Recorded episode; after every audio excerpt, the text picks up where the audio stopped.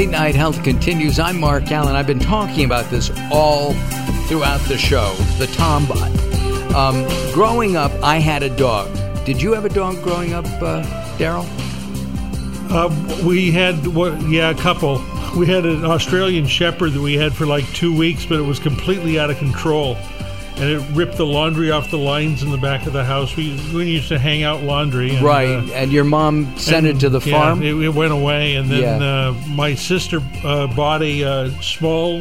Um, I think it was like a German Shepherd or something at the uh, swap meet. We called it the twelve dollar swap meet dog. Oh my god! And she had it for two or three years. So yeah, we, we had a couple of dogs in the house growing up. And then, last but not least, Henry, no dogs? No dogs. Okay, in China, no dogs. Um, I'm, you know, I grew up. We had one dog, and the first dog it was white, and it was so active. Um, my dad had to give it away, uh, and he said it went to live on a farm. I don't believe that. Which is a euphemism for something, yeah. Yeah, and I hated that. As I got older, I realized, but it was you know, it was digging up the yard. It was knocking my, my younger sisters down. Then we, then I was about 16 and a half or 17, and somebody in high school gave me a birthday present. And it turned out to be an Affenpinscher. And Tom Stevens, I'm telling this story to set up the Tombot. So bear with me. It was an Affenpinscher, which is a German rat dog. And she was the ugliest dog you've ever seen. She was sweet and gentle, but it took months and months and months for us to get to know her. No, and later in life, I did uh, adopt a, a, racing greyhound and oh. had that for like four or five years. And what a great dog that was! Yeah. yeah. Oh, I love Fabulous those too. Dog. I love those dogs. But the the so she she'd been mistreated and and we really got to know and love her. My father, who was against it, he grew up in Brooklyn and they didn't have dogs in Brooklyn at the time. He grew up. Um, when it was time to, to put the dog down, he wanted to hold her um, while they they they put her down, and of course the vet said no, that's not appropriate, and he was he was very upset about that. Uh, so we go to Tom Stevens, um, and we're going to talk about the Tombot. Tom, welcome to Late Night Health. Uh, thank you very much. Thank you for having me. Sure. Do you have a dog at home? I do. I have a five-year-old uh, rescue, uh, a uh, the affectionately known as a megamutt, uh, who uh, who's been a family member for about four and a half of his five years, and he makes uh, like your stories. He's uh, he's an integral member of our family. Yeah, yeah, she was too. Um, the uh, studies I did a video a couple of years ago. Uh, interviewing uh, Dr. Michelle Roth about having pets for seniors. And there is some connection there that just makes people happy. I remember my uncle having two or three chihuahuas and he just he loved these dogs. Uh, I don't think he ever bathed the dogs, but um, that's another story. But they kept him happy. Have you done any research to see the connection between, especially seniors and living pets. Uh, absolutely. There's a tremendous amount of data there. Uh, uh, so the yeah, I'm sure you've heard the expression emotional support animal. Um, they are uh, animals not just become family members, but they become uh, uh, they become things that can provide medical benefit to us. So relieving stress, relieving anxiety, lowering lowering bre- blood pressure, uh, helping to cope with pain, uh, whether it's from a, a, particular treatment or chronic pain. Um, many examples of, uh, um, of, of cats and dogs and other animals really providing physical and psychological benefits for the owners. I know that uh, we've done some stories on horses, and just being near a horse and petting a horse lowers blood pressure. Yep. I think that's uh, great. And I know having a dog or a cat um, uh, or a horse can do the same. And, and the emotional support side of this is tremendous. I have a, a, a friend who um, um, is uh, lives part time in, in Vietnam half the year, and she has several rescues, and and uh, um, it's a Lucky's become her emotional support dog. She hates being without him. The, the conne- there's a connection. Absolutely, absolutely. Once again, a lot of lot of data um, that shows the specific benefits that they can provide, and you know, just on a on a personal level, uh, it just becomes sort of a way of life. They, you, you become used to having them in your life and and your your world. Uh, they will evolve around your world and vice versa.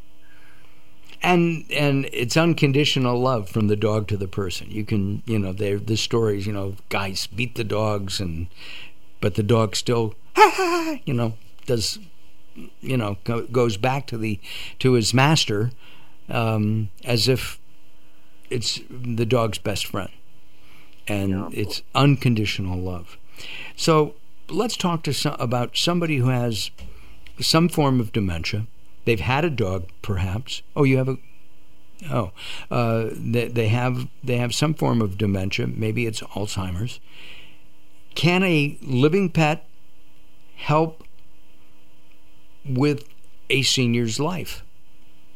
Absolutely. Uh, uh, so, a couple of things there. Um, first of all, many seniors choose not to have animals after a certain age um, because of the care burden uh, uh associated with them. Um, caring for a live animal can be costly. The average American spends over $1,500 a year on a dog. Uh, uh, but also the emotional burden, like you're sharing the, the story of your father and the passing of your, your childhood dog.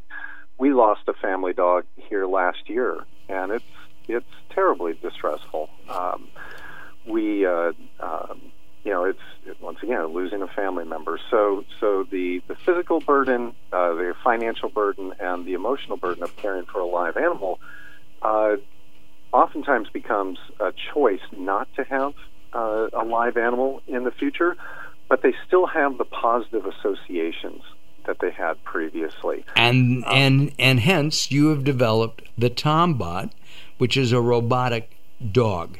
And I, I wanted to do a setup uh, the uh, of of you know having a pet, and now we have a robot dog, right?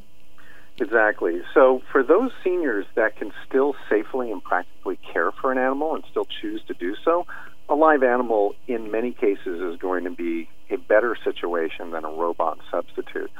But for those people that cannot safely or practically care for a live animal, many of them are left with a void in their lives.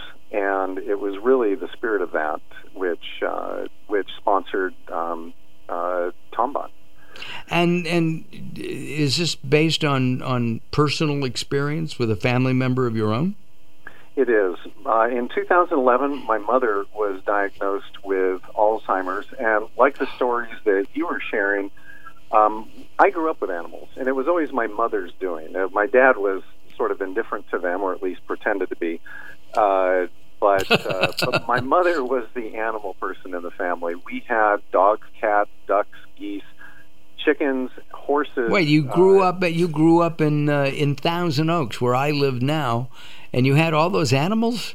We were fortunate enough to have a little bit of extra property where they were zoned for horses, and we weren't uh, we weren't uh, uh, willing to just have your ordinary run of the mill house pets. We we filled up the yard with with all kinds of stuff, and and it was it was it was an childhood. I had a great time with that people are always amazed that we would have so many animals in in a relatively suburban area. Uh, and my mother, once again, she was the impetus to this. She became extremely attached to, to the animals, and so we became sort of the rescue center. If people had unwanted animals, they would oftentimes find their way to our house, and they would become just another pet for us. So it was it was integral to our way of life uh, having these animals. But in 2011, my mother was diagnosed with Alzheimer's, and by that time she was starting to become a bit more reclusive.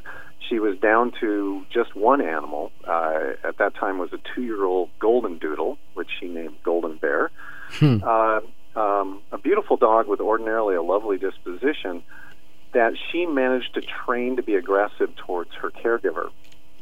The caregiver would enter a room. Uh, the dog would growl uh, protectively of my mother. Uh, my mom laughed and petted the dog, reinforcing the behavior, and pretty soon we had a problem. Uh, and Either so, the dog goes or the caregiver goes.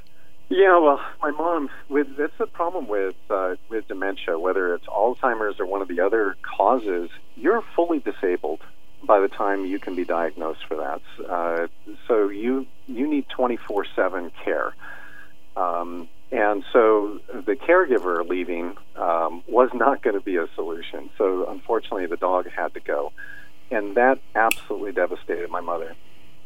She was like all of her other pets, was terribly attached to her dog, and um, and removing it left that void in her life that um, uh, I, I started exploring to see what what might be done about it. And what is your are you a robot designer? I know we're going to talk about how it was developed in a second, but uh, is is this has this been your your livelihood? or are you? Um, not not robots specifically, but I've been in the high tech world since the mid '80s. So I'm a computer guy, uh, software and hardware, uh, and so the the idea uh, robots are simply computers that move. So it's not it's not as if it's different technology that's inside them. Uh, so it was all very familiar to me, and the uh, and so what we began doing is sort of experimenting to see what might be a viable substitute for a live animal, um, and not finding uh, anything on the marketplace that we liked, decided to try to create some on our own. And you you uh, uh, did that with uh, in cooperation with the Jim Henson cre- uh, Creature Shop. We did. So there were there were several years of just getting education. Um, it wasn't uh, it wasn't a, a full time occupation. I was still working uh, uh, but I, I, started becoming. You're still you're working more now than you did before. I'm definitely working now than I was before. More, yes. Even though today is a work day, it's uh, every day is a work day these days. Of but, course, seven days a week. Uh, Tom, we're gonna we're gonna talk about the uh, uh, Jim Henson's Creature Shop in a moment uh, when we come back. If you want information on this, go to tombot.com slash puppies. Uh, tombot.com slash puppies, and of course, we're gonna have to ask the question that everybody wants to know: Do these dogs, the Tombots, do they poop? or not? We'll find out from Tom, uh, Tom Stevens as Late Night Health continues. I'm Mark Alyn. Join us at latenighthealth.com. Latenighthealth.com. Don't go away. We have lots more coming up with the Tombot. I want one. They're cute.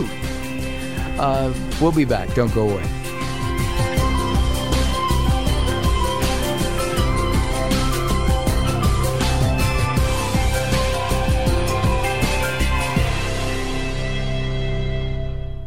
There's a lot of talk all over the internet about the remarkable benefits of carbon 60, and baby boomers are especially excited about it. Greska's Carbon 60 is the premium Carbon 60, developed by an aerospace and NASA scientist. 95% of Greska's customers report positive results from this Nobel Prize winning technology in just four days. Imagine more energy, better health, and more vitality.